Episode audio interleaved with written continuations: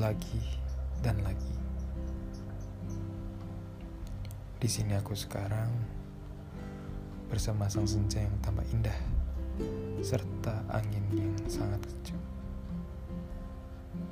Berulang kali aku mencoba melupakanmu, tapi mengapa semakin aku berusaha melupakan, semakin terbayang jelas wajahmu di bayangku.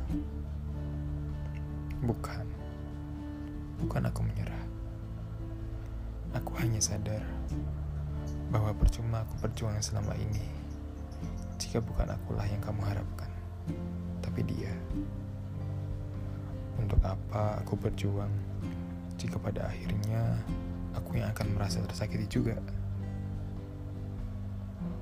Untuk apa aku berjuang? Untuk seseorang yang sudah jelas memperjuangkan orang lain. Dan sekeras apa pun aku untuk mencoba melupakanmu, tetap saja kamu selalu ada di hatiku. Karena bukan tanganku yang menggenggammu, tapi hatiku yang sudah menggenggammu. thank you